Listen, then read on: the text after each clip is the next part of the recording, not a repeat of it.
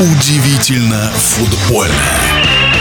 Все ближе новогодние праздники и все больше удивительного в РПЛ, а матч Пари НН Урал вообще войдет в историю и все благодаря судье на линии Екатерине Курочкиной. Подробности некоторые у футбольного эксперта Александра Ухова. Впервые представительница прекрасного пола вышла ассистентом на поле. Пока не главным судьей, возможно, все еще впереди, но на бровке она отсудила так, что к ней замечаний не было.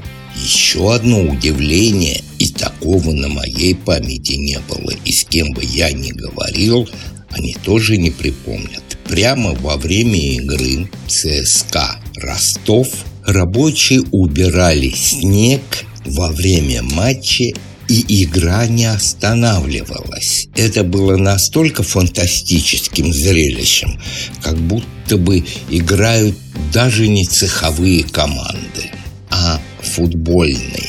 Погоде будем говорить потом. Что еще, конечно же, удивило и было для многих просто открытием.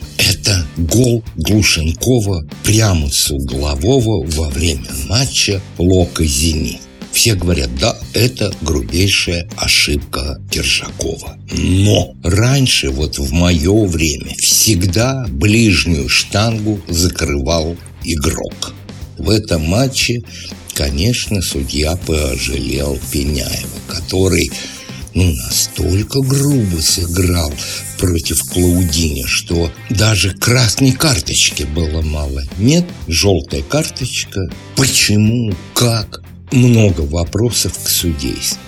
Что было еще? РПЛ признал свою вину в том, что в российском футболе до самого вот этого предпоследнего тура 2020 три чемпионата не было красных мячей. Да, это виноваты мы.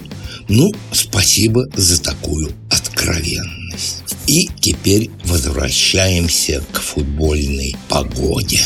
Почему ЦСКА и Ростов играли на безобразнейшем поле, и все говорят, все практически все, что матч надо было переносить, а Карпина даже вызывают в РФС, в комитет по этике, где он будет объяснять свои слова по поводу тех, кто разрешил играть, а на стадионе в Черкизово, где играли Лока и Зенит, все было, ну, скажем так, на тройку с минусом, но играть было.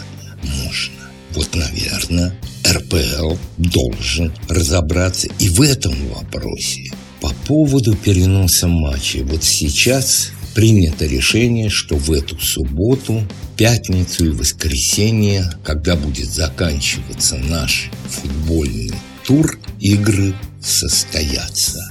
А две игры должны пройти в Москве. И погода обещает быть от минус 14 до минус 17-18.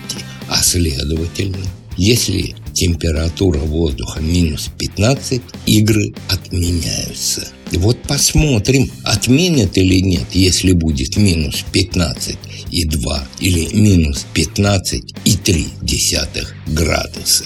И последнее. Не буду вдаваться в детали, вы, наверное, видели, знаете этот инцидент с Беришей и Абаскалем. Вот с кем не поговоришь, у большинства мнение одно. Бериша спровоцировал Абаскаля, и если удалять, удалять надо было обоих. Да, есть те, кто говорят, ну, Бериша спровоцировал, спровоцировал, но не тянет на красную карточку, а по регламенту он вошел в чужую техническую зону, но ничего там не натворил.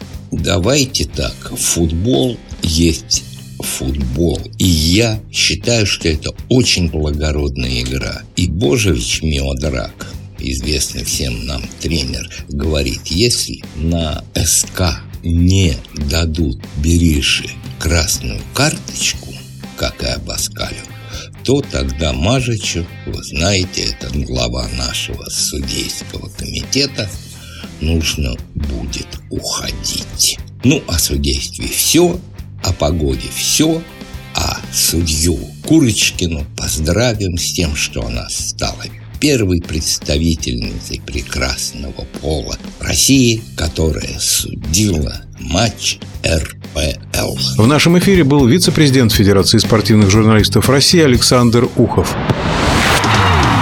Удивительно футбольное.